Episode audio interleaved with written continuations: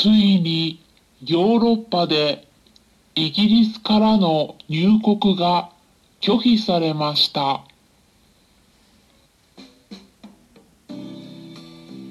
こんにちは。サラホリスティックアニマルクリニックのホリスティック獣医サラです。本ラジオ番組ではペットの一般的な健康に関するお話だけでなくホリスティックケアや地球環境そして私が日頃感じていることや気づきなども含めて様々な内容でイギリスからお届けしております。さて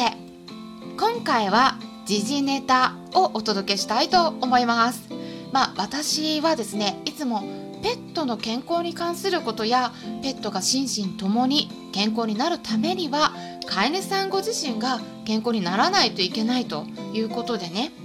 人間の健康に関するお話もたまにしているところなんですけれども、まあ、先日ですね新型コロナウイルスのワクチンに関するお話をしたらもう再生回数が ぐーんと伸びてたんですね。なのであそっか、まあ、新型コロナウイルスのネタ皆さん聞きたいのかなと思いまして今回は再び新型コロナウイルスに変異が出ているという件についてお話ししたいと思いますまあ今イギリスとか、まあ、日本でもねニュースになっているかと思うんですけれども、まあ、イギリスの BBC ニュースからはね約1週間くらい前にもう、あの大学からのね研究結果で公表されていたんですね。で、まあ、いくつか論文が出ていまして私の方もちょっとさらっと読んでみたのでそれでね、うん、今回ポイントとして3つお伝えしたいなと思います。でまず1つ目としてはこの新しいタイプのウイルスこれイギリスでねちょっと今広まってるんですけれどもそれはちょっと成長速度が他のタイプよりも高いっていうことが分かったということなんですね。具体的には約70%高いという結果なんです。っていうことはですね他のタイプよりも70%早く感染させることができるということになります。まあ、スピードが速いというふうに思っていただくと分かりやすいかなと思うんですけれどもあの研究者の中ではですねあの実はですね、まあ、今年も夏の時点ですでにンを中心にヨーロッパの方で感染が爆発的にこう広まってた時期ありましたよね。その時もですね変異が見つかっていたんですけれどもそれと比べると今回このイギリスのタイプの方が早いというふうに言ってる方もいらっしゃるんですね。はいそんな感じちょっとね注意した方がいいということなんですが2つ目としてはあのこれね他のタイプよりも今回のこの新しいタイプの方が感染力が強いということが分かっています。でねこのちょっと日本語のニュースとかも私見たんですけれども日本語だとちょっと感染力が70%高いと書かれているものがあるんですけれども、えっと、ちょっとね私個人的には感染力が70%高いんじゃなくて70%高いのはあの成長速度スピードの方なので感染力じゃないですね。だからちょっと厳密に言うとちょっと違うかなっていうふうには思っています。あの感染力っていうのは R 値っていうもので表されています。R 値っていうのは R っていうのはあの英文字の R ですね。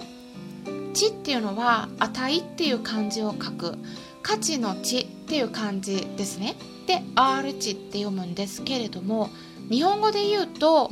実効再生産数って呼ばれるものになるんですね。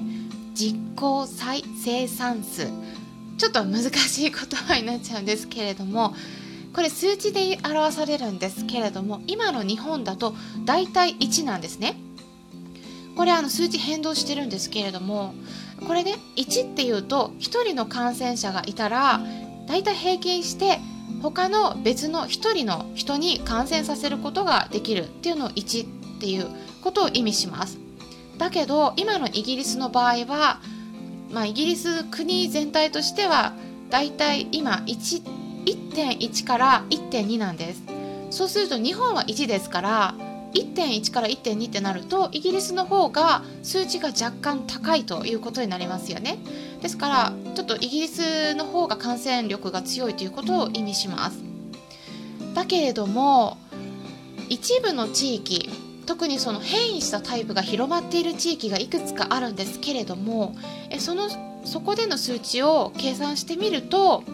1.1から1.2じゃなくてそれよりもさらに0.39から0.93高くなっている。ということがオックスフォード大学からの研究で分かったと公表されていました。ですからちょっと細かい数値になっちゃうんですけれどもまあこの変異したタイプが広まっている地域ではより数値が高いので感染力が高いんだろうというふうに言われているんですね。そして3つ目としてはあの変異っていうのはねたくさん出てるんです。だけれどもより注目した方がいい注意した方がいい変異っていうのは2種類っていうふうに言われているんですで、まあ、研究者たちがねあの見つけていてこう注意した方がいいよって言ってるのは、まあ、まずイギリスで増えているタイプの変異一つとあとその他にもう一個ありましてそれはミンク農場で見つかった変異なんですね。でそうするとね、まあ、私はですねあの実はこの変異っていうのもすでにオランダとかデンマークのミンク農場で見つかってましたよね。まず人間からミンクに移ってで変異したものがミンクから人間に移ってるんですね。でこれ野生動物にもちょっと出ちゃってるんであもうそうするとねこの変異っていうのは広まるんだろうなっていうのも私予想してたんですね。ただちょっとねこんなに早く来ると思っていなかったのとあとはねイギリスで 広まるよりもまずヨーロッパでもっと広まるだろうって思ってたんでこの予想はちょっと外れたんですけれどもただ皆さんねこのイギリスで変異したタイプ実はですねもうヨーロッパに出ちゃってるんです。で言われてるのは海外から持ち込まれたんじゃなくてまあおそらくイギリスで発生したんだろうって言われています。まだこれはねちょっと確定ではないって言われていて、まあ、研究者の予想になってるんですけれども、まあ、イギリスで発生したんだろうと変異したタイプが。でヨーロッパに出ちゃってるんですね一部。ですからこれ日本に入ってくる可能性もあると思います。であとはですねこういった新しい変異ってまた出ちゃってるんでこれ日本で起きるかどうかっていうのも気になっている方いらっしゃると思うんですけれどもあのやっぱねこれもういわゆるインフルエンザみたいなもんだって思っていただいた方がいいと思うんです。インフルエンザもコロコロ変わってますよね。でただ言われてたのはコロナウイルスはねインフルエンザほどはそんなに速いスピードで変異はしないだろうとは言われてたんですね。だからちょっとここね私もわからないところいろいろあるんですけれども。うん。あのだけどもちょっと今回ねちょっと研究者たちが予想してたよりも早くちょっと人間に影響を与えるタイプの変異が出ちゃちゃってるんで、うん、あの今後ねどうなるかがちょっとねまだ誰も予想できないっていう感じになっています。ただ、まあ、一般的には一般的な話になるんですけれどもこういった変異っていうのはあの全てが恐ろしいものに変異するとは限らないので、まあ、そこまで極端に怖がる必要はないよっていうふうには言われています。で今ねイギリスで広まっているタイプがじゃあどういう感じなのかっていうのをねまだねこれも感染力が強いのは分かったんだけれどもじゃあ症状もね強く出ているのかっていうのはそれをねちゃんと決定して言えるだけのデータが揃っていないということなんですね。ですからまだちょっともう少しね時間が経たないとわからない部分がねあるかなと思うんですけれども。じゃあねこれあの皆さんねあのイギリスの方でもちょっと話題になっている疑問があるんですけれども。ウイルスが変異しているのにワクチンは効くの？思いますよねはいイギリス政府はこれについて、まあ、この新しいタイプのウイルスにワクチンが効かないという証拠はないと話してるんですね。まあなんとも遠回しな曖昧な言い方になっているんですけれどもまあ事実ではあると思うんですね。そのまだデータがね揃ってないので何とも言えないというところなんですね。うん、ですからもう少しね待たないとちょっと情報がわからないということになります。でそうなってくるとねあのー、まあこのねインフルエンザワクチンも効いたり効かなかったりっていう感じですからね、まあ、それと同じような感じで考えていただくといいと思うんですね、うん、新型コロナウイルスに関してももうある程度ね変異するだろうということはもう想定済みなのでね。それでワクチンは作られているので、まあ、ある程度ね多少の変化には対応はできるんではないかとは思うんですけれどもただうん、あのこの今回のイギリスの方ではね、うん、これは効くかどうかわからないですしあとはイギリスと日本ではタイプはまたちょっと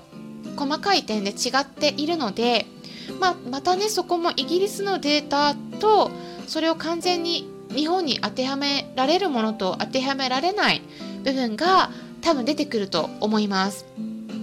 まあ、こんな感じで参考になればと思いまして新型コロナウイルスが変異していることについてお話しさせていただきました。参考になったという方はよろしければいいねボタンのクリックとかフォローもしていただけたら嬉しいです。今回も最後まで聞いていただきありがとうございました。それではまたお会いしましょう。ホリスティック獣医サラでした。